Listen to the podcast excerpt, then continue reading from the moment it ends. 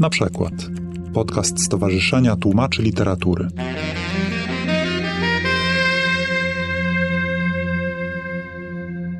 Bardzo serdecznie Państwa witam na drugim panelu tłumaczeniowym, który dzisiaj prezentujemy na poznańskich targach książki. Nasze spotkanie odbywa się pod patronatem Stowarzyszenia Tłumaczy Literatury. Ja się nazywam Kinga Piotrowiak-Junkiert i jestem przewodniczącą zachodniego oddziału tegoż stowarzyszenia. A moimi gośćmi w naszym drugim panelu poświęconym przekładaniu klasyków będą Ewa Rajewska, akademiczka i tłumaczka z języka angielskiego która wie wszystko o praktyce, a zwłaszcza też o teorii przekładu, oraz Krzysztof Majer, który również przekłada z literatury angielską,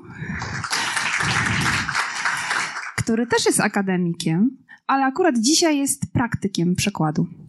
Umówiliśmy się tak, że ponieważ mamy tylko półtorej godziny, z naszego punktu widzenia to jest bardzo mało, wybraliśmy po jednej książce, która miałaby być jakąś reprezentacją tematu i problemu, o którym dzisiaj będziemy rozmawiać. Mianowicie dzisiaj rozmawiamy wyłącznie o tłumaczeniu klasyki, chociaż wszelkie wycieczki w bok są też mile widziane.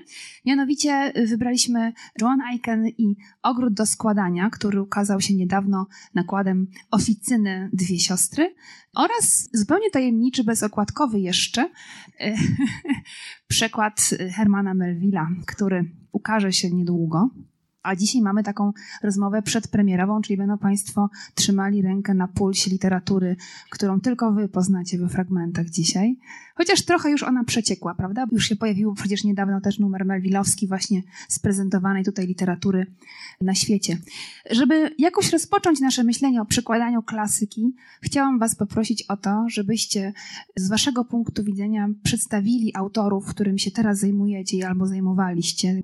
Mianowicie dotyczy to pytanie postaci Aiken i jej bycia klasyczką oraz Melvilla. Z Waszego punktu widzenia Was jako tłumaczy, jakie wyzwanie stawiali i stawiają ci właśnie autorzy? Urodzona w 1924 roku Joan Aiken jest pisarką języka angielskiego. Jej ojciec był słynnym amerykańskim poetą, matka była Kanadyjką, doskonale wykształconą też kobietą literatury. Niezwykle literackie rodzeństwo i ojczym pisarz angielski.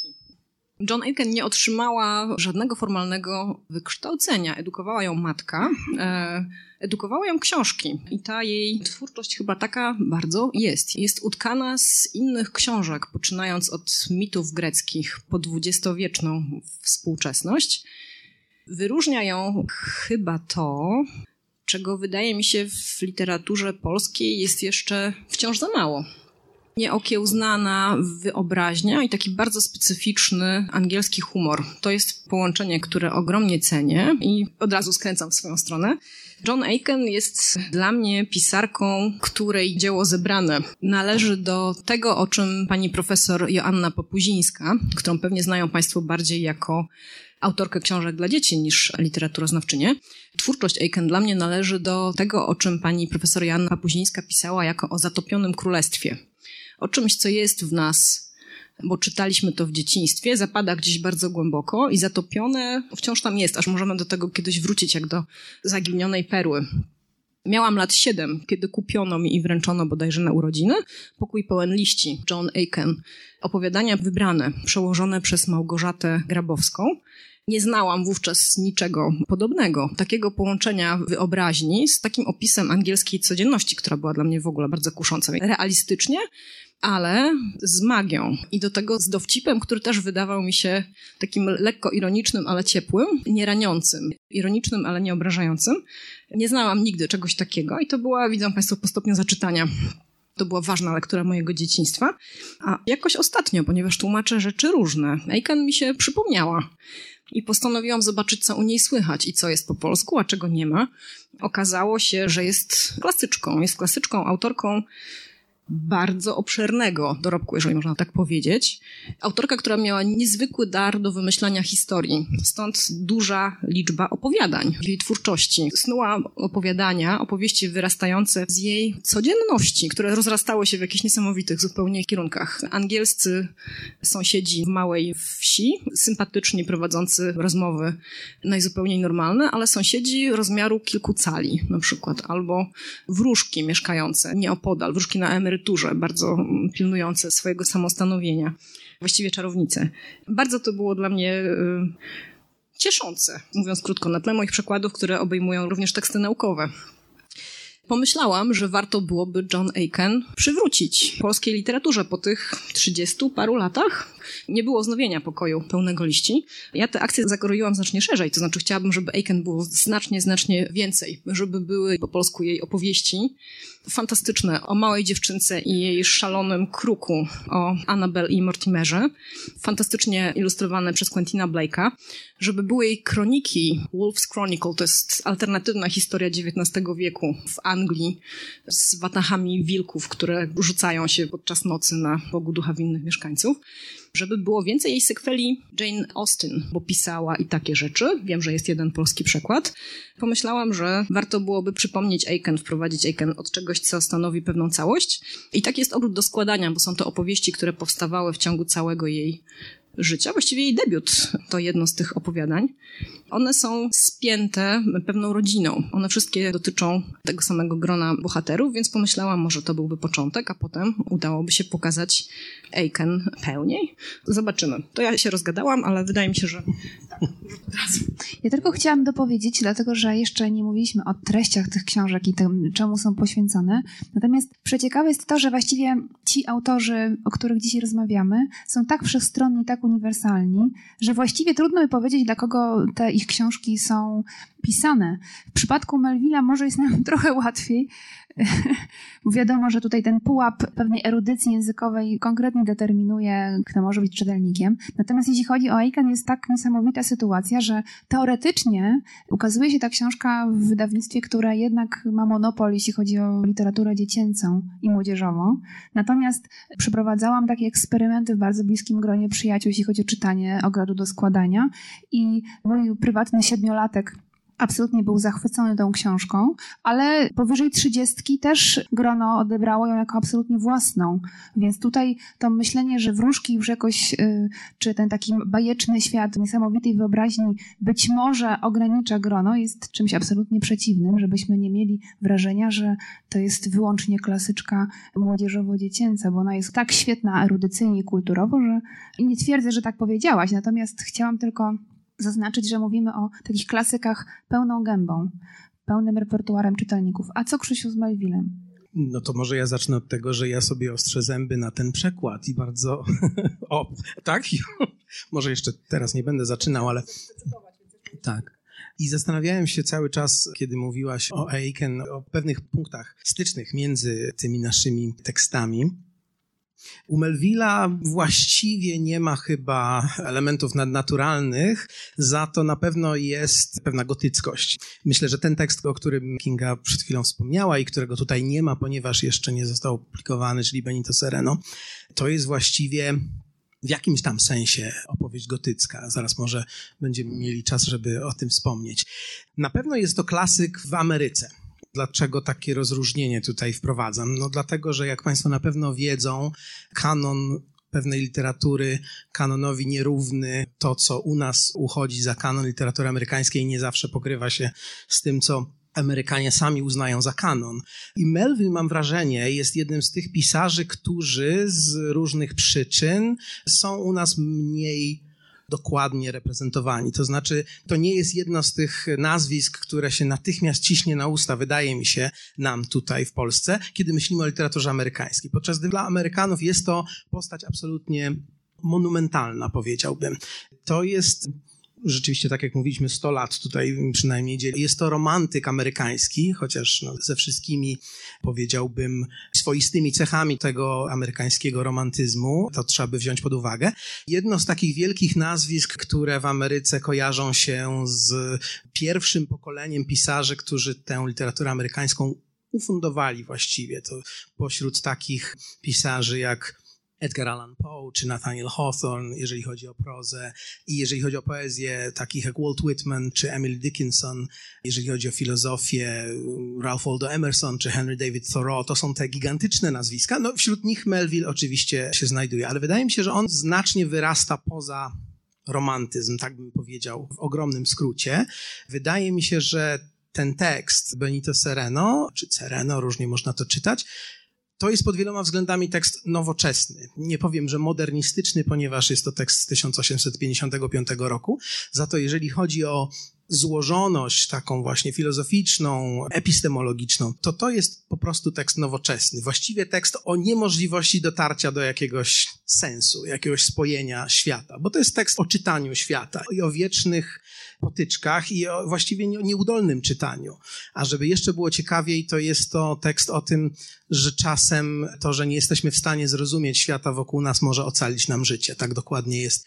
Ja od razu przeproszę Państwa za to, ale ja nie będę w stanie mówić o tym tekście, nie robiąc czegoś, co brzydko nazywamy u nas spoilowaniem. Musiał zaspoilować, ale zawsze mi się wydaje, że tak zniszczyć, zepsuć można tylko literaturę niezbyt jednak wysokich lotów, skoro można ją zepsuć tylko zdradzeniem finału czy końcówki. Tutaj będę musiał ten finał zdradzić, jeżeli mamy w ogóle mówić o tym, jak ten tekst jest skonstruowany, ponieważ ten finał wszystko determinuje. Za to tak zajawiając, powiedzmy, możemy stwierdzić, że właśnie główny bohater przeżywa dzięki temu, że jest niedostatecznie spostrzegawczy, jest zbyt wielkim optymistą, jest właściwie przedstawicielem amerykańskiego oświecenia które w zderzeniu z jakąś tragedią e, na statku, bo to jest właściwie tekst marynistyczny, nie radzi sobie. Albo właśnie sobie radzi, to znaczy ta jego naiwność go ocala.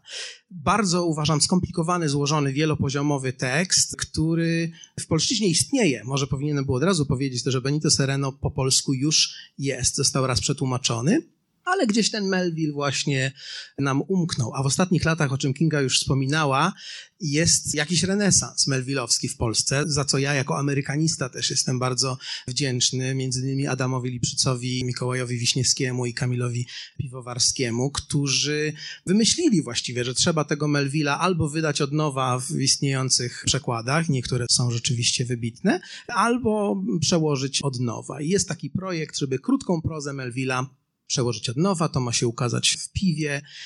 Kiedy to będzie jeszcze nie wiemy dokładnie, za to ten tekst Benito Sereno, traktowany albo jako długie opowiadanie, albo krótka powieść, tam ma się znaleźć, więc nie ma go tutaj, za to jest numer literatury na świecie Melvillowski, który się ukazał chyba rok temu dokładnie, jeżeli dobrze pamiętam, w marcu, który zapowiada to, że Melvilla się powinno czytać i że powinno się go czytać dokładnie. Modernizmu amerykańskiego ja sobie bez Melvilla właściwie w ogóle nie wyobrażam, tak bym powiedział vostro. No tutaj oczywiście z Waszych wypowiedzi to już y, bardzo, wydaje mi się, wyraźnie wynikało, że jak też Państwo pewnie sami widzą, mamy do czynienia z autorami, którzy stawiają przed czytelnikiem, ale też przede wszystkim przed tłumaczem czy tłumaczką ogromne wyzwania i tak by ta poprzeczka intelektualnej gotowości, którą się zawiesza nad tłumaczem, jest tak wysoko postawiona, że pewnie czasami trudno ją w ogóle dostrzec. Chciałam Was zapytać o to, jak radziliście sobie i jakie było Wasze filozoficzne podejście do mierzenia się, jakby nie było z gigantami w swojej klasie. I tutaj bez względu na to, czy weźmiemy Melvina, czy weźmiemy Aiken, mamy, wydaje mi się, jakby po lekturach tych książek i z tego, co wiem na temat tych literatur, są te teksty na każdym kroku usiane pułapkami, albo gier językowych, albo humoru, albo konstrukcji gramatycznych, albo jakichś wielkich niebotyków, jeśli chodzi o podrzędności, jakiejś niesamowitej wyobraźni, gdzie już sama niezwykła wasza biegłość w języku, ponieważ jeszcze dodajmy jedno, co pewnie też było dla Państwa oczywiste. Jesteście bardzo doświadczonymi tłumaczami, którzy zjedli zęby. Chociaż uzębienie trzyma się, uważam, znakomicie, ale te metaforyczne zęby już są właściwie starte do cna i naprawdę macie ogromną zaprawę frontową, jeśli chodzi o, o tłumaczenie. Jak to jest, kiedy człowiek zderza się z klasykiem? Bo wydaje mi się, że to jest zupełnie inny typ wyścigów z samym sobą i zupełnie innego podejścia. Czy możecie powiedzieć o naturze psychicznej i praktycznej tych właśnie wyzwań? Chyba przy każdej książce wielkim wyzwaniem dla mnie jest to, żeby zachować język, poetykę autorki, autora. a jednocześnie, żeby przekład był inny od tego, jeśli już jest jakiś polski, prawda? On powinien się różnić, nie powtarzać nawet nieświadomie cudzych, jakichś szczególnie wyrazistych rozwiązań. Tak myślę, chyba że jest to kwestia tytułu. Zakładam, że twój się nie zmienił. No, jest to imię i nazwisko. Jest to imię i nazwisko, no właśnie klasycy, ale każdy, każda autorka, każdy autor zasługują na to, żeby ich oryginalny głos był ich oryginalnym głosem. A w momencie, kiedy, a propos starcia zębów, kiedy tłumaczymy już przez czas pewien, nie chcę powiedzieć, że wpadamy w automatyzm, ale tak, mam świadomość tego, że moja dykcja jest wyraźna. W moim pisaniu akademickim, nieakademickim ona jest i w tym momencie dla mnie chyba najpoważniejszym wyzwaniem jest to, żebym John Aiken nie sklajszachtowała, żeby to nie było napisane za bardzo Ewą Rajewską i żeby przypadkiem nie było identyczne jak Ellen O'Fadgen, którą tłumaczyłam jakiś czas wcześniej, też klasyczkę, też Brytyjkę. No właśnie, żeby to się nie ujednoliciło, żebym sobie za bardzo nie pohasała po tym przykładzie, a chętnie, bo tam jest dużo nazwisk znaczących, kalamburów, różnych dowcipów. To są bardzo inteligentne, ironiczne dialogi. Aż się prosi o wystarczająco twórcze działanie, które no nie może być takim stemplem, znowu Ewa Rajewska, z tym samym dowcipem, z tym samym stylem, tą samą składnią, podobnymi przymiotnikami. To jest dla mnie niepokojące, tak? Żebym tego nie robiła za bardzo sobą, bo John Aiken zasługuje na to, żeby być John Aiken. Mm, to jest dla mnie trudne i Wydaje mi się, że wyzwaniem są także dialogi. Poza narracją, która jest lekko ironiczna, zabawna, taka troszkę pozakręcana, tam są współczesne, żywe dialogi rodzinne. Tak? To jest małżeństwo z parą dzieci, którym od czasu do czasu, przeważnie w poniedziałki, zdarza się coś naprawdę zakręconego i dziwnego. Problemem jest zawsze to, żeby to był żywy język, ale nie natrętnie. To jest y, opowiadania, te tutaj, The Serial Garden, powstawały przez mniej więcej 50 lat, w drugiej połowie XX wieku, po lata 90. jeszcze. Niespecjalnie widać, żeby ten język się różnił, te późniejsze od tych wcześniejszych. Zresztą Aiken je jeszcze przed śmiercią nie zdążyła już wydać tego jako opowiadań zebranych, chociaż bardzo chciała, ale zdążyła je jeszcze przeredagować.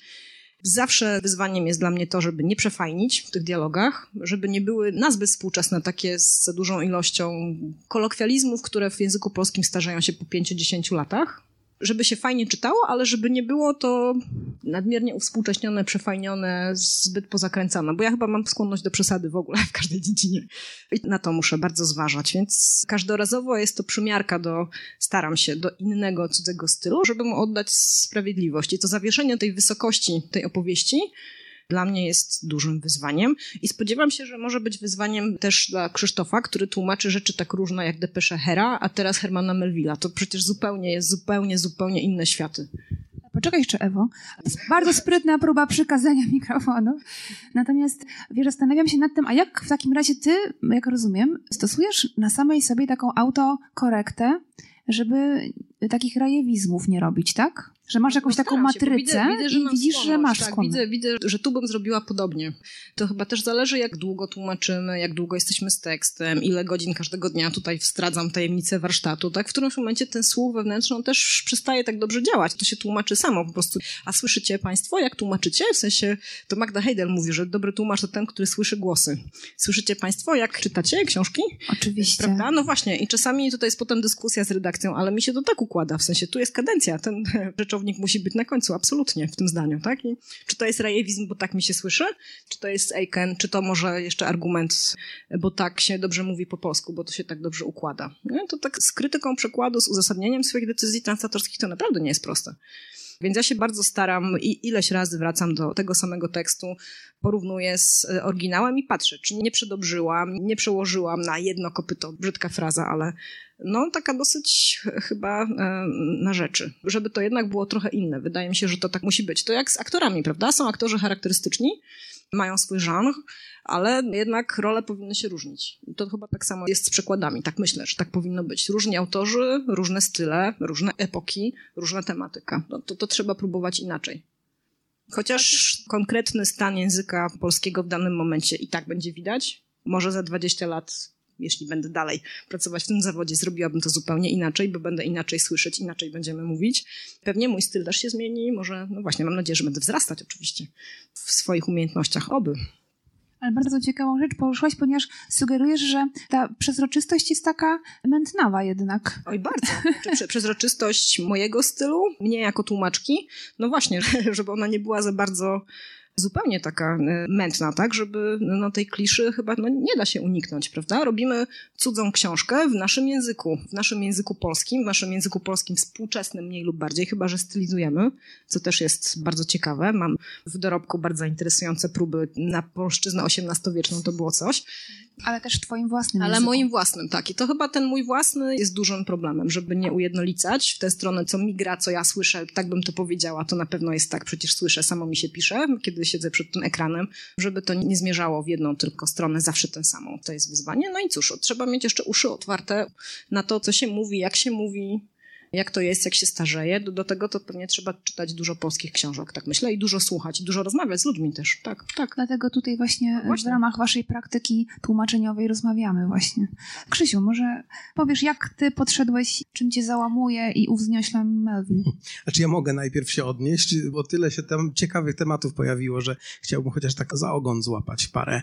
Ja bym właśnie powiedział, że kiedy mówiłem, że ostrzę sobie zęby na ten przekład, to miałem właśnie nadzieję, że to jest John Aiken Ewy Rajewskiej. To, o czym ty mówisz, o tym stemplu, to dla mnie nie jest, y, albo nie musi być w każdym razie coś, co trzeba by temperować, a może właśnie odwrotnie, coś takiego, co mnie też w moich własnych lekturach prowadzi. Znaczy ja chętnie czytam przekłady tłumaczy, których lubię. I przez to oczywiście nie chciałbym powiedzieć, że oni mówią cały czas tym samym głosem. Nie, oczywiście myślę raczej o pewnym zestawie właśnie kompetencji, jakiegoś zaufania mojego też do tłumacza. Za to oczywiście zgadzam się z tym, co powiedziałaś, z tym niebezpieczeństwem takiego ujednolicenia, już nie ujednolicenia tekstu zagranicznego do jakiegoś tam modelu polszczyzny, powiedzmy wyobrażonej, idealnej polszczyzny, jaką czasem redaktorzy mają, prawda? Nie o tym mówię, tylko rzeczywiście do jakiegoś tam naszego wewnętrznego głosu tłumacza. To jest niebezpieczeństwo i chyba też mam podobne obawy, to znaczy biorę jakiś tekst inny i zawsze na początku tak jest. Ja bym troszeczkę zróżnicował, znaczy powiedziałbym, że u mnie zwykle jakiś poprzedni tekst się zalęga, znaczy zalągł się na tyle, że nie mogę się go pozbyć na początku pracy nad kolejnym. To znaczy, na przykład tu stoją dwie książki zupełnie inne. To jest jedna z niedawnych rzeczy, nad którymi pracowałem, opowiadania kanadyjskiego prozaika Billa Gastona, które tłumaczyłem razem z Kają Gucio. No i na przykład siadając do Gastona, Miałem właśnie za sobą powieść Michaela Shabona, z kolei amerykańskiego prozaika. I na początku ten Gaston za bardzo brzmiał mi jak Shabon, brzmiał jak ten autor, którego tłumaczyłem poprzednio. Z tym, że to jest troszkę inny problem niż ten, o którym ty mówisz, ale jeżeli tłumaczymy pisarzy, którzy pochodzą z podobnego obszaru kulturowego, powiedzmy jeszcze z podobnego czasu i jeszcze mają powiedzmy zbliżone jakieś pojęcie o tym, co to w ogóle jest język literacki, no to zdecydowanie jest problem. Za to przechodząc powiedzmy od Gastona czy Shabona do Melvilla, XIX-wiecznego romantyka, to tutaj już jest inaczej oczywiście, bo byłoby trudno. Ale jest tak też, jak ty powiedziałaś, to znaczy bardzo ostrożnie podchodziłem do tego Melvilla. Zaraz powiem dlaczego. Pierwszy powód jest taki, że specjalizuję się właściwie, jeżeli można tak powiedzieć, w literaturze współczesnej, jednak raczej dosyć nowej, no powiedzmy ostatniego półwiecza, no tak nazwijmy współczesnością jakąś. I nagle przyszła taka propozycja najpierw właśnie do tego numeru literatury na świecie, żeby przełożyć opowiadanie dotychczas nietłumaczone Melvilla. I na to moja reakcja była z jednej strony serce mi się wyrywa, bo to jest pisarz, którego niezwykle cenię i jest to zaszczyt, żeby się móc nim zająć, a z drugiej strony, ale zaraz, no, literatura XIX-wieczna, nie zajmuję się nią, nie siedzę w tym, nawet czytam więcej znacznie literatury XX-wiecznej czy XXI-wiecznej. To był taki pierwszy moment. Już poza tym, o czym mówiliśmy teraz, przed, mówiliśmy przed chwilą, o tym, jakie wymagania stawia ten konkretny tekst, to jeszcze jest właśnie jakieś osłuchanie z pewnym typem języka, pewna specjalizacja. I jeszcze na to nakłada się inna rzecz, bo zaraz dochodzimy do tego Benito Sereno, o którym przede wszystkim dzisiaj rozmawiamy. Ja sobie jakiś czas temu założyłem, że nie będę robił retranslacji, że nie będę tłumaczył jeszcze raz tego, co już przełożone. Tak sobie założyłem. No ale ile warte takie założenia, to właśnie się okazało, kiedy zaproponowano mi jeden, uważam, z najlepszych tekstów literatury amerykańskiej, czyli Benito Sereno. I jeżeli się wahałem tam, to wahałem się właśnie z tych przyczyn, o których mówiłem przed chwilą, jakiegoś strachu, no jednak jakiejś pokory wobec tego tekstu, również wobec istniejącego przekładu. No, ale wahania wahaniami, a jednak dzisiaj rozmawiamy o tym, jak ten tekst jakoś tam przełożyłem. Jeszcze nie jest skończony, ale działam mm, na nim. No i oczywiście te wszystkie lęki nie zniknęły. To nie jest tak, że się je uda przewalczyć, one nadal są, ale powiedzmy, że nie boję się, że Melville się zaraził, powiedzmy, Gastonem czy Sheiban. Przepraszam, proszę Państwa, za tę metaforykę jakąś taką chorobową, to chyba tak w powietrzu po prostu wisi. Ale tak, no myślę, że można mówić o jakiejś takiej zaraźliwości też, prawda? Jakiegoś tonu przekładowego. Znaczy jeden tekst się troszeczkę pod piórem tłumacza zaraża, jakimś innym przechodzi, trzeba troszeczkę z tym walczyć. W przypadku Melvilla chyba nie, bo to jest inna właśnie epoka i kompletnie inna stylistyka. Tak, adwocem tego, co mówicie, pewna jakaś taka higiena akustyczna w przekładzie też jest, wydaje mi się, wręcz pożądana. Dlatego, że pamiętam, jak kiedyś zdziwiła mnie jedna, to było bardzo dawno temu, ale bardzo zdziwiła mnie taka wypowiedź Carlosa Maradona Casasa, który mówił, że jakby elementem higieny w procesie przekładu jest coś takiego, że należy się otaczać absolutnie stylistyką dzieła, Dlatego, że człowiek niezwykle czule przesiąka tym wszystkim, co robi, a my jesteśmy przecież cały czas w pewnej akustyce i pewnej melodii języka i w pewnych rejestrach. Jesteśmy ciągle w tym świecie podwodnym i ciągle jesteśmy zanurzeni w konkretnych rejestrach. I że jeżeli człowiek ma tłumaczyć, to zawsze jakby porusza się i spowalniane są jego ruchy, ta cała taka dynamika pisania, przez to, że jest w konkretnej zawiesinie tego, bardzo jakoś takie mi tu wyszło melioracy, melioracyjnie, ale już wychodzę, już może to przez te zarazy. Taka, przekład w czasach zarazy. Przekład w czasach zarazy, oczywiście. Więc jest takie konkretne umocowanie i Marudan Casas właśnie mówi, że żeby zacząć tłumaczyć książkę, najpierw musisz obłożyć się absolutnie specyficznym językiem, gatunkami, że jakby uważał, że, znaczy tak to interpretuje na te, na te potrzeby, że jeśli tłumaczysz dziennik, to nie czytaj na litość boską człowieku reportaży wojennych, czy jakby czytaj językiem, który będziesz pisał, dlatego że ta taka, mm, być może nawet tłumacze są bez tych warstw ochronnych i po prostu wychwytują wszystko jak rozwielitki, więc po prostu jest taka nadczułość językowa, myślę, i to wprowadzanie się w język konkretny jest bardzo potrzebne. To tak samo też jakby ma to związek z tym, o czym mówiłaś, że piszesz sobą, co chyba się każdemu zdarza. I też się zgodzę z tym, co mówiłeś, że jednak czytamy według klucza. Ile razy tak jest, że czytamy Świerkockiego, co robi, prawda? Że mhm. czytamy Musielaka, że czytamy konkretne osoby, ponieważ odpowiada nam bardzo ten taki ton, który my jednak, wydaje mi się, w każdym tym dziele słyszymy, bez względu na to, jak się wysilasz i jak bardzo próbujesz robić nowe rozwiązania, to ja przecież słyszę, że to taki poziom fajności, taki poziom sprytu, taki poziom przechodzenia między zdaniami, który robisz tylko ty. I to uważam, to jest świetne, bo przecież jesteś autorką tych przekładów i właśnie myślę, że to jest coś, co niby przezroczystość, ale ona powinna mieć tę taką sygnaturkę z boku jednak wyrytą. Ja bym powiedział, że żadna przezroczystość, tak może. Precz prowokacyjnie. Precz to, jest, to jest y, utopia tymi lekturami to zapytam Krzysztofa, jak? Co sobie czytasz, jak sobie tłumaczysz? Bo mój mistrz i promotor skąd inąd również tłumacz, Edward Balcerzan, e, to już dobre 20 lat temu, kiedy się zabierałam za pracę magisterską o przekładzie, przekładach polskich Alicji w Krainie Czarów.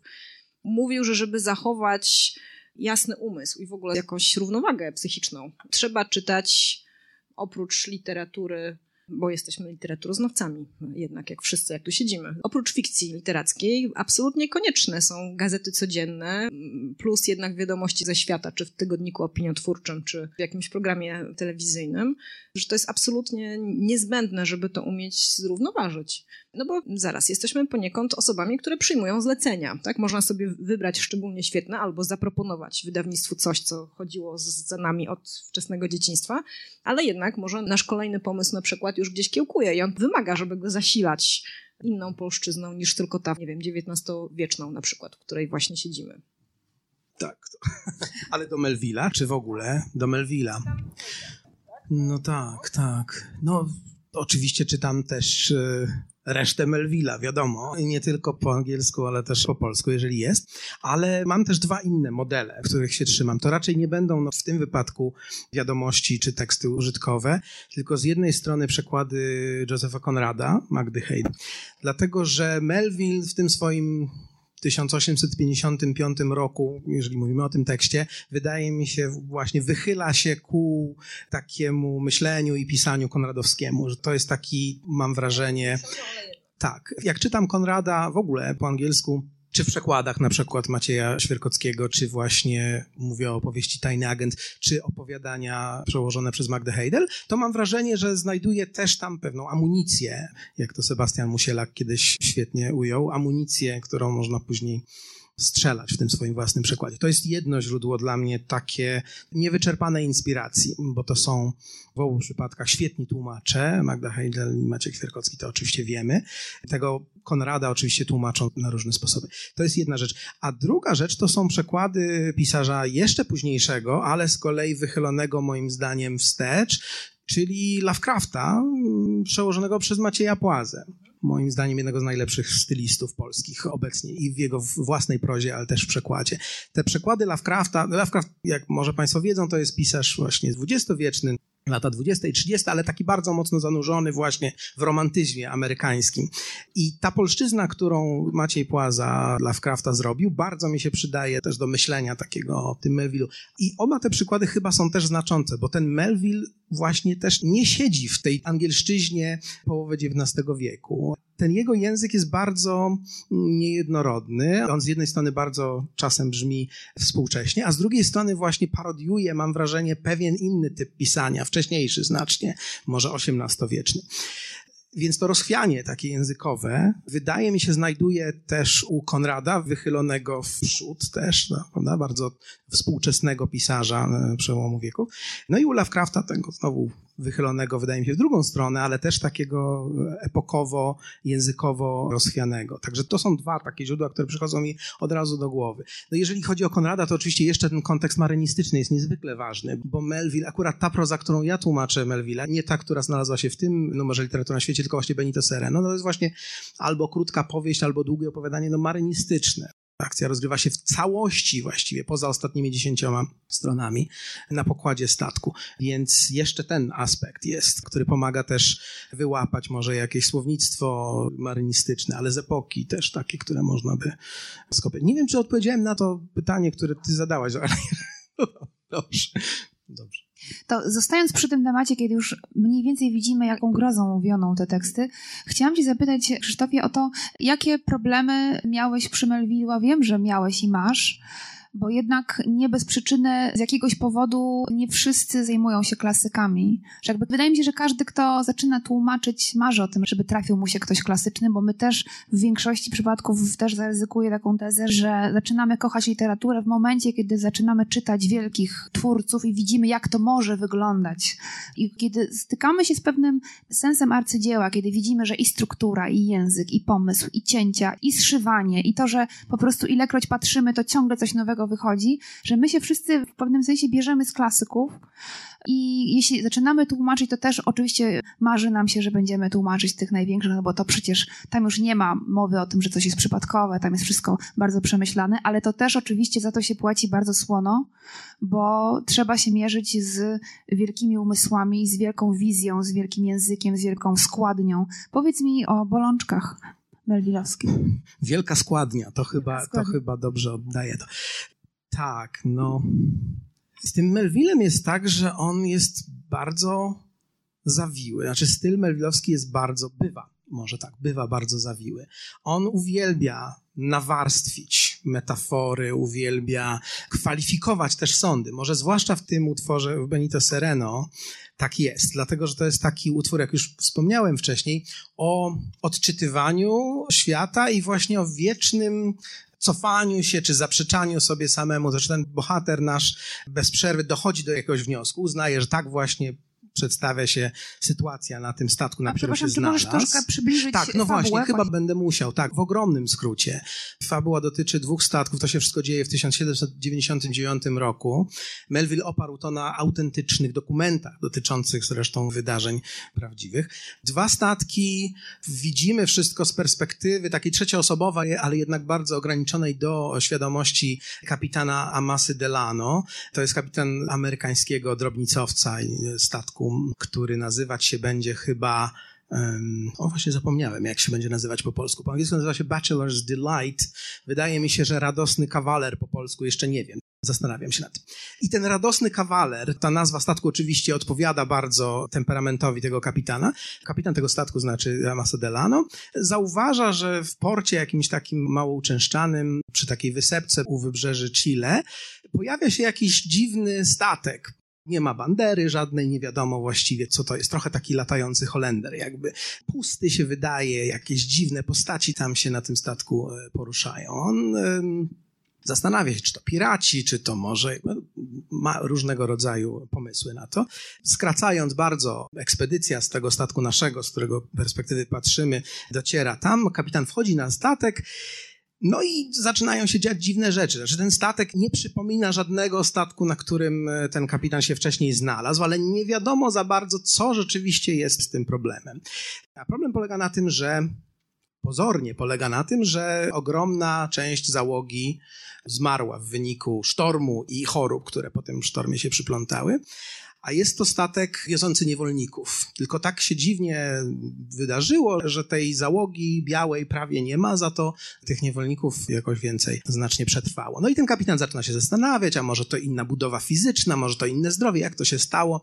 I rozmawia cały czas z głównym bohaterem, jak się okazuje, tego tekstu, czyli Benito Sereno, kapitanem chilijskim, którego nie odstępuje na krok sługa czarnoskóry, który nazywa się Babo.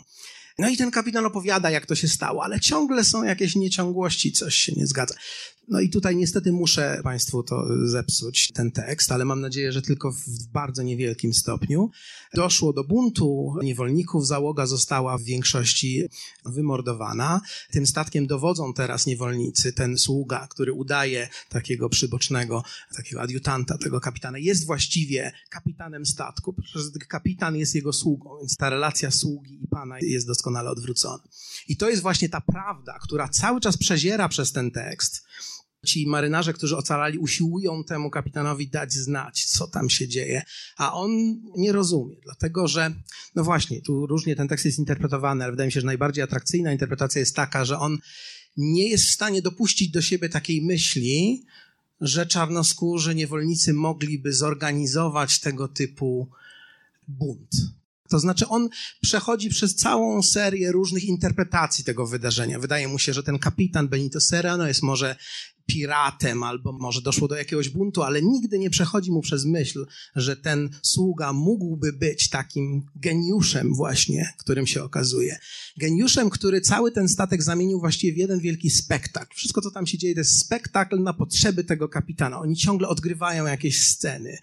No a kapitan Delano, ponieważ jest, jak już powiedziałem, radosnym kawalerem, ponieważ jest synem oświecenia i takim optymistą amerykańskim, wierzącym w demokrację i wierzącym, że wszystko jest w świecie jak najbardziej w porządku. No na szczęście dla siebie samego oraz dla pozostałych nie jest w stanie przeniknąć tej zagadki. Dzięki temu oni się ratują. I na koniec dostajemy właśnie ten dokument niemal prawdziwy, bo Melville go sobie zredagował i troszeczkę pozmieniał na swoje potrzeby, w którym dowiadujemy się, co dokładnie się wydarzyło. Jest tam zapis wszystkich tych morderstw.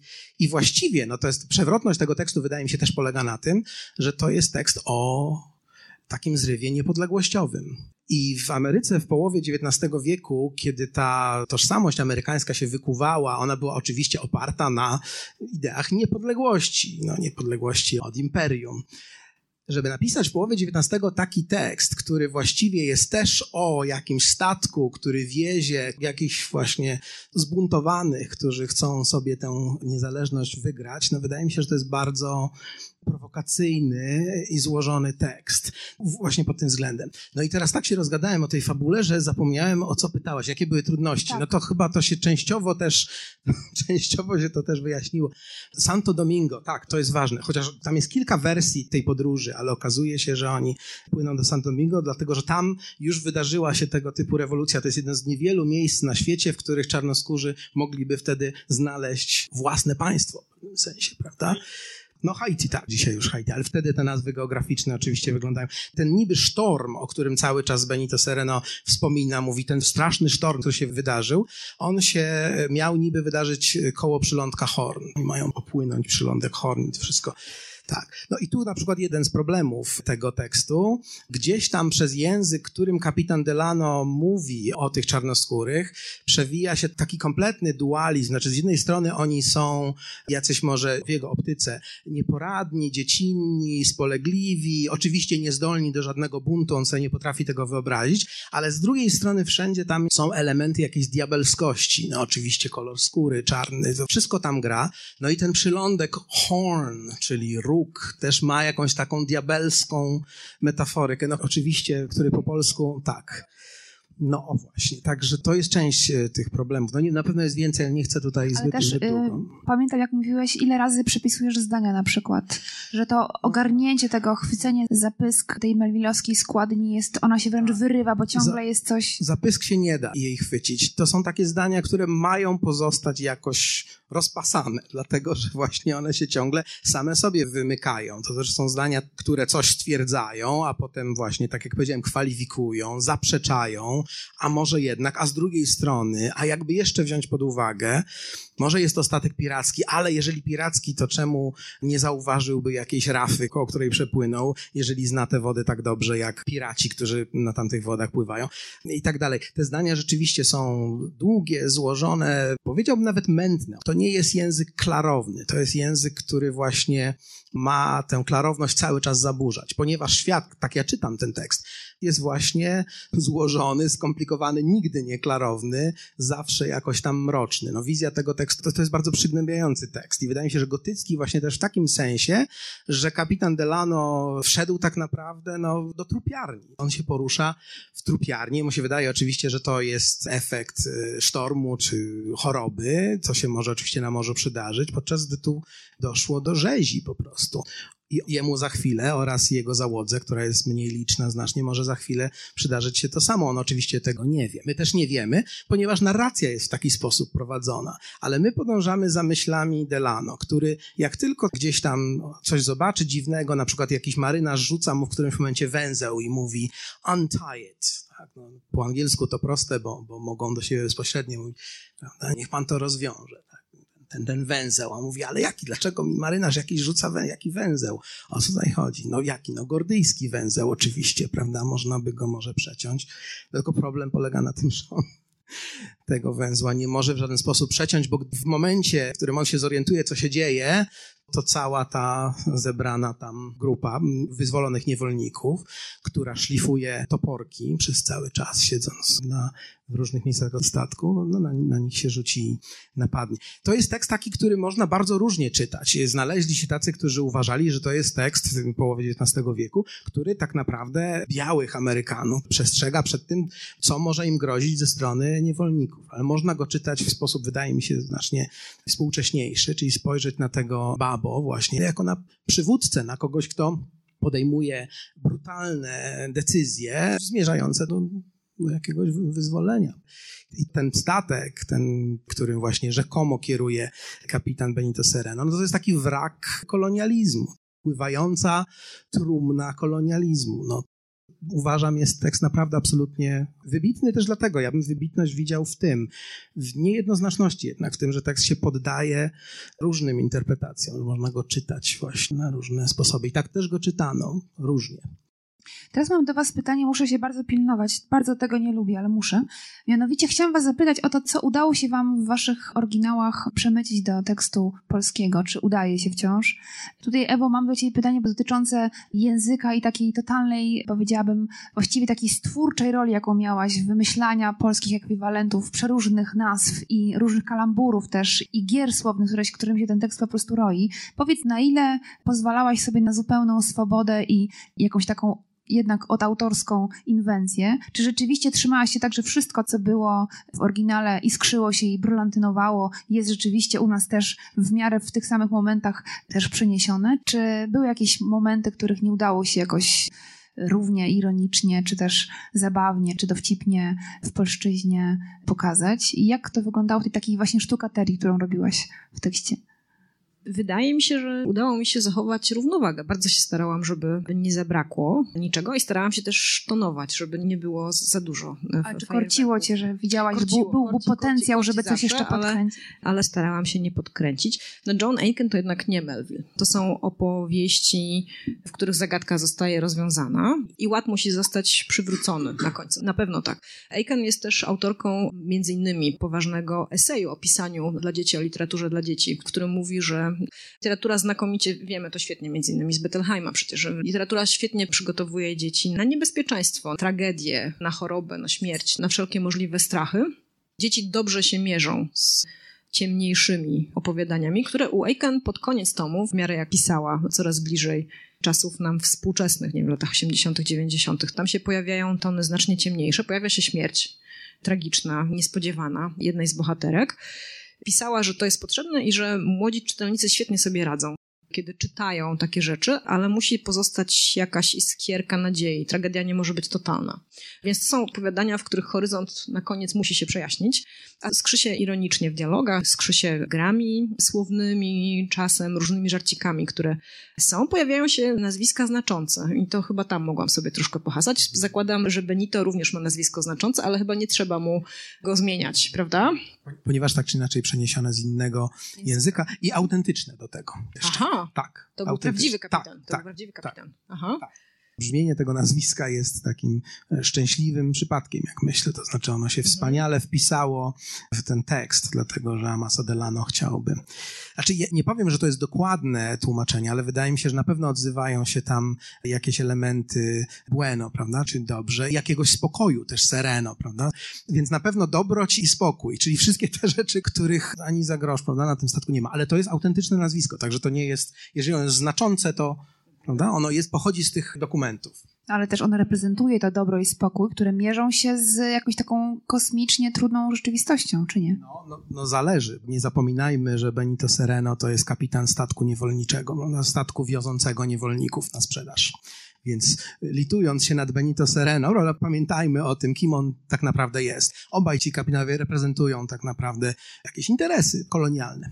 Także tak, na pewno tak wielu Amerykanów to czytało. Biedny Benito Serrano, biedny Amaso Delano, plugawy babo, który ten bunt przeprowadził. No ale właśnie na tym polega, wydaje mi się, wielkość Melvilla, że ten tekst się nie daje tak łatwo zamknąć w tym. Mhm. Jasne. Ale nie odchodźmy od... Ja, ja o, moich, o moich nazwiskach znaczących, kilku, bo tam sądzę, że mogłam sobie pohasać zwykle się tego nie robi, prawda? No, na pewno w literaturze dla dorosłych nie zmienia się nazwisk, nawet jeśli są nazwiskami znaczącymi, wierzymy w inteligencję czytelnika. Nie twierdzę, że nie wierzymy w inteligencję dziecięcego czy młodzieżowego czytelnika, ale jednak pozwoliłam sobie na, na, na kilka odstępstw i redakcja to zaakceptowała. Natomiast starałam się tak zmieniać, żeby nazwiska no, nie stały się polsko brzmiące. Jeden z bohaterów to Tom Wizard. Chyba jednak wszyscy już znają ten rzeczownik, ale u mnie nazywa się Tom McGeek. McGeek. Wygląda obco, ale zakładam, że przy głośnym czytaniu co może się zdarzyć, bo jednak jest to książka dla dzieci, nie wiem, 10 plus. Na przykład tak, jedna z złowrogich bohaterek nazywa się Miss Nutty przekładzie, jedynym, to jest właściwie jedyne opowiadanie, które się powtarza w tym moim kultowym zbiorku z 87 roku, to była pani Fio. U mnie nazywa się pani Oszust przez O schust, żeby jednak jakoś, więc takie, takie rzeczy robiłam. Tajemnicza bohaterka, która chyba jest duchem, nazywała się Kitty Snickersnee. U mnie to jest Kitty Cordelas, ale to jest nazwisko, które jest nazwiskiem z legendy, więc uznałam, że tym razem może być. Na takie rzeczy sobie pozwalałam. Wydawało mi się, że one jeszcze wciąż wpisują się w koloryt lokalny. Tak starałam się, żeby one wyglądały na obce, ale przy głośnej lekturze pokazywały coś jeszcze. Wydaje mi się, że czasem tak można. Oczywiście. A czy czegoś ci brakuje i jakoś, nie wiem, że takich rzeczy się nie pyta. Tłumaczek nie pyta się o te rzeczy, które zginęły w tłumaczeniu, ale czy masz jakąś taką nieodżałowaną rzecz, której nie udało ci się, tak jak chciałaś, przewlec do polszczyzny? Będę bezczelna, powiem, że nie. ale mogę się przyznać do jeszcze jednej manipulacji odkręcałam szyk, powiedzmy sobie, ważnościowy w kilku miejscach. Zasadniczymi protagonistami naszych opowiadań, rodzice są, oczywiście są w tle, ale zasadniczo to jest opowieść o parze rodzeństwa. To dziewczynka jest starsza, ma na imię Harriet, Mark jest młodszy bodajże o rok, jakoś niewiele. Oni czasami wyglądają na parę bliźniąt, ta różnica wieku nie może być za duża. John Aiken zwykle pisze o nich Mark i Harriet. W sensie tak jakby on był starszy, jest chłopcem, więc jest ważniejszy. Przeszkadza mi. Ja jej tak co drugie zmieniałam na Harriet i Mark, Mark i Harriet. Kiedy nie było bardzo ważne, które z nich zaczyna rozmowę, czy które jest prowodyrem tej akurat nowej hecy, to zdarzało mi się. Uważam jednak, że jakiś taki lekki wątek feministyczny tam jest, zwłaszcza w pierwszym opowiadaniu, czy w prologu, który być może, jeśli będzie jeszcze chwila na czytanie, to, to jest ten, który mógłby wybrzmieć. No, ja jestem absolutnie za takimi manipulacjami. A powiedz mi, Krzysztofie, czy jest coś, co na pewno przy tak wielu problemach melwilowskich, z czego najłatwiej rezygnujesz tłumacząc? W sensie strategię, że na pewno to musi być priorytetowo zrobione, a pewne rzeczy już trzeba podarować i rzucić Bogom na pożarcie? No, mam jeden przykład taki, chociaż no, tekst oczywiście jeszcze nie jest zamknięty, no bo jeszcze redakcja, więc mówimy o tym etapie, na którym jesteśmy teraz. Redaktor tego jeszcze nie oglądał. Chodzi o słownictwo marynistyczne miejscami i nie o to, żeby je zakłamywać, tylko o to, że ono czasem wchodzi w paradę w sposób taki, z którego może będzie można jakoś wybrnąć, a może nie. Chodzi mianowicie o to, że ten statek kapitana Delano, tego naszego bohatera głównego, jest opisany na kilka sposobów, ale między innymi jako sealer, czyli statek do połowu fok. No to się pojawia w pierwszym zdaniu, dowiadujemy się, że to był sealer.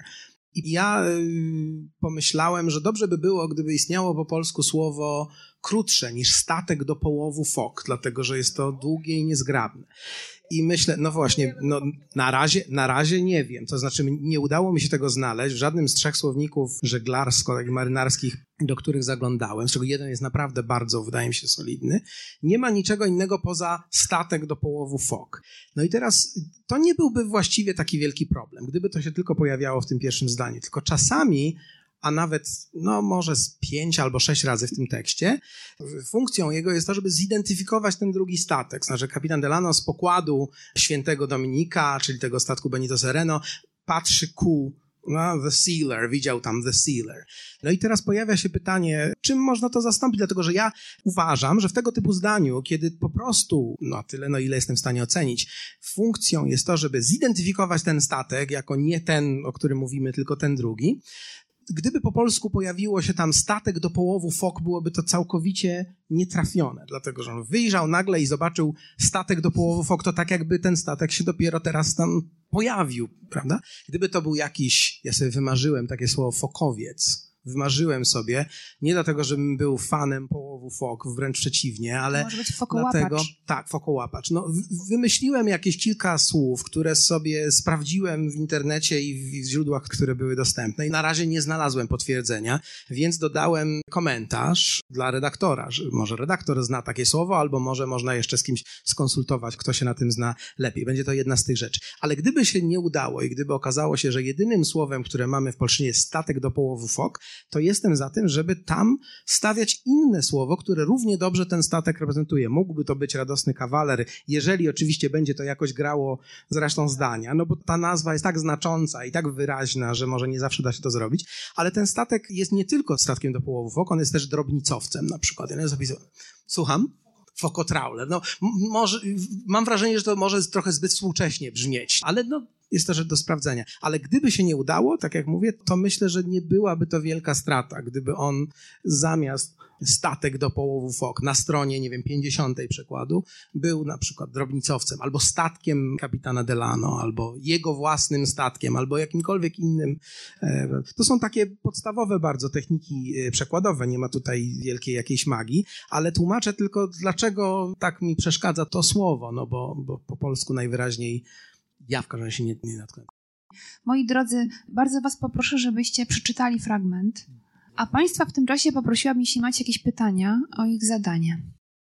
Mam pytanie do pani Ewy Rajewskiej oraz też do pana Krzysztofa Majera. To znaczy, to jest książka dla dzieci, e, prawda? I chodzi mi tutaj o przykłady literatury dla dzieci. A dokładnie, co pani sądzi na przykład o przykładach Ireny Tłowiny, która jest słynna jako tłumaczka Kubusia Płatka, ale również na, przełożyła na przykład Edith Nesbit Uważa się czasami, że jej przykłady są lepsze od oryginałów, Kubuś Puchatek. Czy zgadza się Pani, czy jest to możliwe tutaj? I też do pana Krzysztofa Majera bardzo podobne pytanie, to znaczy chodzi mi o przykład Moby Dicka. Ja mm, ten przykład czytałem już dosyć dawno temu, to Bronisław Zieliński chyba to przełożył. Podoba mi się bardzo ten przykład, natomiast mój wykładowca na studiach na anglistyce, e, on raczej się wyrażał trochę negatywnie o tym przykładzie, mówił, że oryginał jest na pewno lepszy, że chociażby to pierwsze zdanie, call me Ishmael, zostało niepotrzebnie przetłumaczone jako imię moje Izmael i tak dalej. Co pan o tym sądzi? Bardzo panu dziękuję za to pytanie. Ja się wychowałam na Edith Nesbit i Irene Tuwim. I Aiken, tak, właśnie poprosiłaś Kingo, żebyśmy jakoś próbowali pokazać autora, autorkę na mapie. Aiken jest po Nesbit, a przed Joan Rowling, tak bym powiedziała. Jakoś tak. A jeśli chodzi o fantastykę, to jest cieplejsza i bardziej bezpieczna niż Roald Dahl. Ale humor jest podobny, poniekąd, angielski. Byłam, jestem zachwycona Nesbit Ireny Tuwim i z wielką radością czytam Kubusia Puchatka nadal i też swoim dzieciom i sporo się z niego uczę. I nawet zajmowałam się nim swego czasu bliżej, przekładowo właśnie, żeby zobaczyć, na czym polega specyfika stylu translatorskiego Tuwim. I tak, Kubuś Puchatek to jest nie tylko moje rozpoznanie, no on jest mocno odkręcony w stosunku do oryginału. On jest bardzo autorski, jest bardzo Tuwim, jest fantastyczny. W wielu wypadkach jest zabawniejszy, może jest trochę bardziej pluszowy, zgoda, tak? Dużo jest diminutywów w Irenytowim Puchatku, ale to chyba nie przeszkadza. Myśmy się już tak z nim zżyli. On jest tak bardzo częścią polskiej kultury. Na pewno Państwo słyszeli historię konkurencyjnego przekładu. Tak bardzo bito w niego, tak. On jest bardzo ciekawy. To jest inne oblicze Winnie the Pooh intrygujące, naprawdę. Są jeszcze dwa, nie wiem czy Państwo wiedzą, w ogóle się o nich nie mówi, ani, no cóż, nie czyta się ich wcale. To jest znakomita polska książka, która jest tak bardzo częścią polskiej literatury i kultury, że ta wersja przykładu jest nie do zastąpienia, nijak. Czy jest lepszy od oryginału? Jest bardzo inny. Literacko mam wrażenie, że przykład pani profesor Moniki Adamczyk-Garbowskiej jest literacko słabszy, jakby miała trochę gorszy słuch jednak niż Irena Tuwim, ale jeżeli chodzi o bliskość do oryginału, jest bliższy to ja nie będę mógł przedstawić takiej dokładnej krytyki tego przykładu Zielińskiego. Ja do niego też już w całości nie zaglądałem całości nie czytałem już dawno, za to zajrzałem sobie ostatnio do paru fragmentów, które mnie interesowały i wydały mi się one fenomenalnie na polskie przełożone. Z tym, że może u Zielińskiego, taka bardzo uwaga, mam wrażenie, że może mniej się udało coś takiego, co jest bardzo istotną cechą Moby Dicka, czyli taka wielogłosowość stylistyczna, znaczy wielość stylistyk, które on tam uprawia. Bo to był powód, dla którego ta powieść została uznana przecież za katastrofę właściwie, kiedy ją wydano. Od Melvilla oczekiwano prostych opowieści nawet może takich mieszczących się powiedzmy w ramach literatury awanturniczej, a on nagle napisał powieść, która była trochę traktatem filozoficznym, trochę jakąś taką niby szekspirowską sztuką, trochę właśnie powieścią awanturniczą, mnóstwo tam tych rzeczy jest i mam wrażenie, że ta wielość tych głosów, tych stylistyk się trochę zaciera u, Zielińskiego. Za to jeżeli chodzi o poziom dykcji, poziom w takim sensie jakość dykcji, to uważam, że jest to zrobione świetnie, ale mówię na podstawie tylko paru fragmentów, które sobie ostatnio doczytywałem. Ale powiem a propos tego, bo w tym numerze literatury na świecie, który w ogóle Państwu bardzo polecam, jeżeli Melville Państwa interesuje, z zeszłego roku 5-6 2019, są dwa przekłady różne pierwszego rozdziału Moby Dicka, inne niż ten klasyczny. Jeden to jest Barbara Kopeć-Umiastowska przełożyła, nazwała ten rozdział, który się nazywa Loomings w oryginale, zwiastuny i pierwsze zdanie brzmi Mówcie mi Izmael.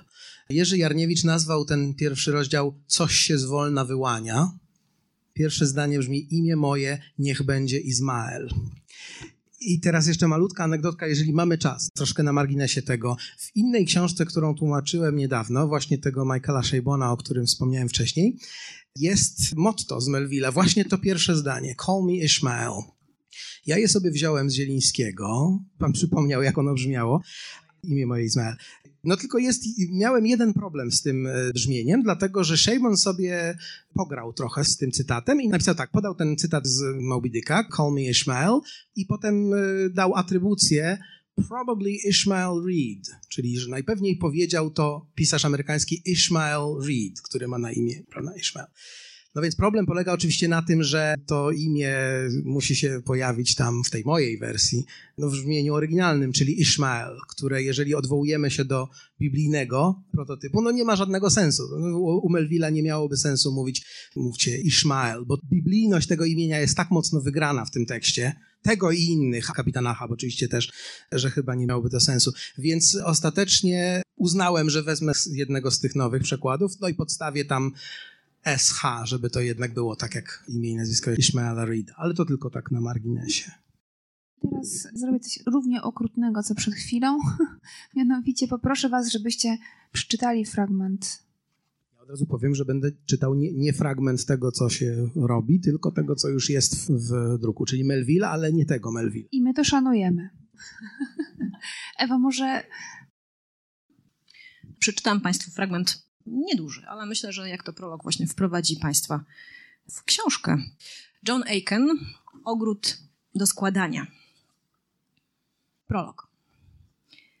Dawno, dawno temu dwoje ludzi spotkało się, z wzajemnością zakochało i wzięło ślub.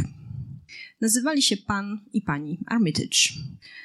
Podczas miesiąca miodowego, który spędzili na pewnej nadmorskiej farmie w hrabstwie Sussex, całymi dniami wypoczywali na plaży, na którą prowadziła ścieżka wiodąca w dół z wysokiego, kamienistego klifu. Morze było cudownie spokojne, pogoda niebywale słoneczna, a plaża zachwycająco pusta.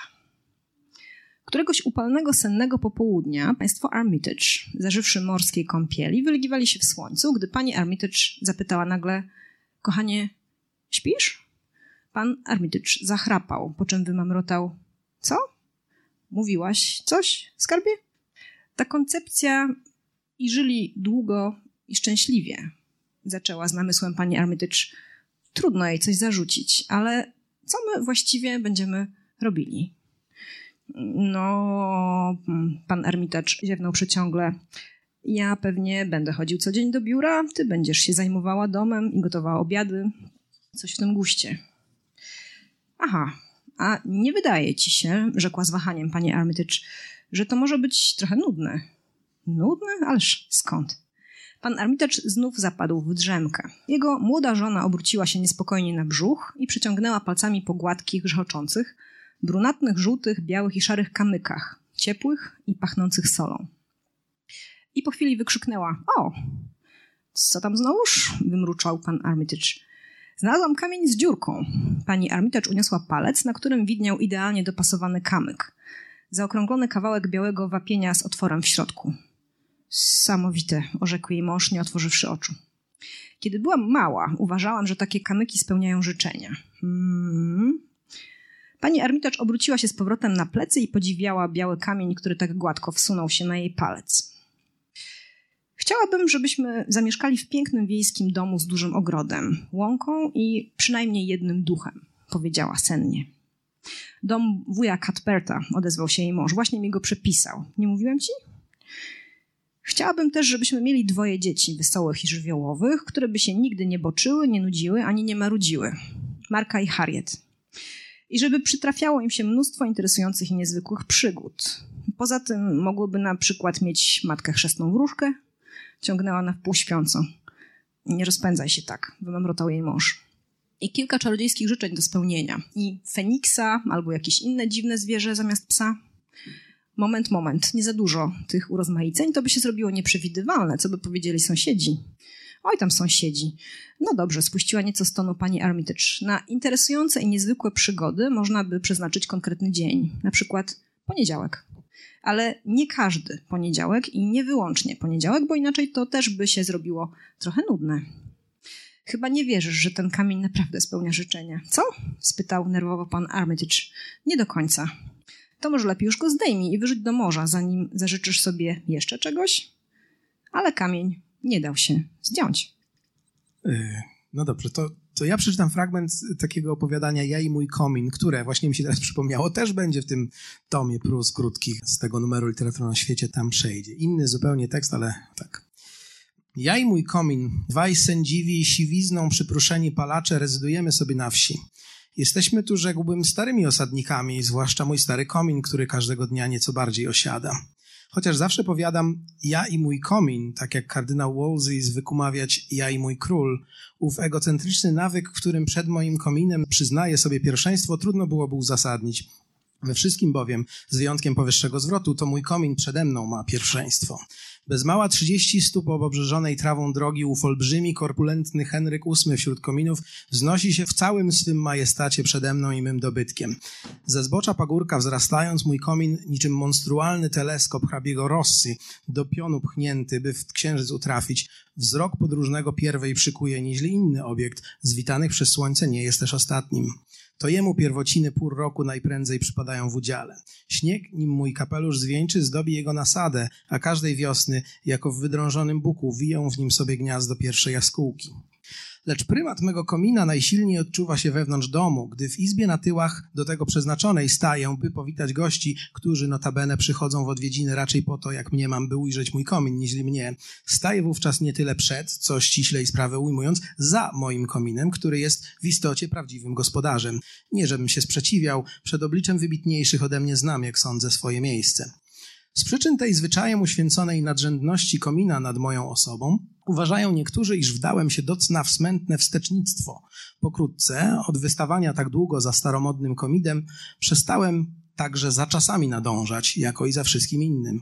Lecz prawdę powiedziawszy, nigdym też nie był szczególnie do przodu, ani też przed się biorczy, jak to mawiają sąsiedzi moi siejbą się parający. Rzeczy samej pogłoski o zachowawczości mej o tyle są słuszne, iż zwykłem niekiedy, przyznam, że nieco osobliwie, przechadzać się ręce za się chowając, a jeśli idzie ogólniejszą mą przynależność do ariergardy, pewne jest, że strażą tylną jestem dla mego komina, który notabene w tej właśnie chwili znajduje się przede mną. I to w dodatku tak w wyobrażeniu, jak i w stanie faktycznym. Zwięźlej rzecz ujmując, mój komin mnie przerasta. Przerasta nie wiedzieć o ile głów i ramion. Również w takim sensie, iż pokornie skłaniając się przed nim z szufelką i szczypcami, częstokroć jestem mu usłużny. Nigdy zaś komin mój wobec mnie usłużny nie bywa. Już raczej osiadając, jak to ma w zwyczaju, ku przeciwnej skłania się stronie. Mój komin to feudał. Jedyny w okolicy obiekt potężny na tyle, by panowanie sprawować tyleż nad krajobrazem, co nad domostwem moim, którego reszta cała w każdym detalu architektonicznym, jak się zapewne rychło okaże, jest w najwyrazistszy z możliwych sposobów dostosowana nie do moich potrzeb, lecz do potrzeb mego komina, który między innymi sprawuje władzę niepodzielną nad środkową częścią domu, mnie pozostawiając ten kąt czy ową szczelinę. Lecz ja i mój komin musimy wyjaśnić, a że obajśmy dość opaśli, być może nawet wyeksplikować. Proszę Państwa, możliwość posłuchania w porze obiadu w sobotni deszczowy dzień Melvilla i Aiken nie zdarza się każdemu, ale Państwu się zdarzyło. Bardzo dziękuję. Ewa Rajewska, Krzysztof Majer, STL.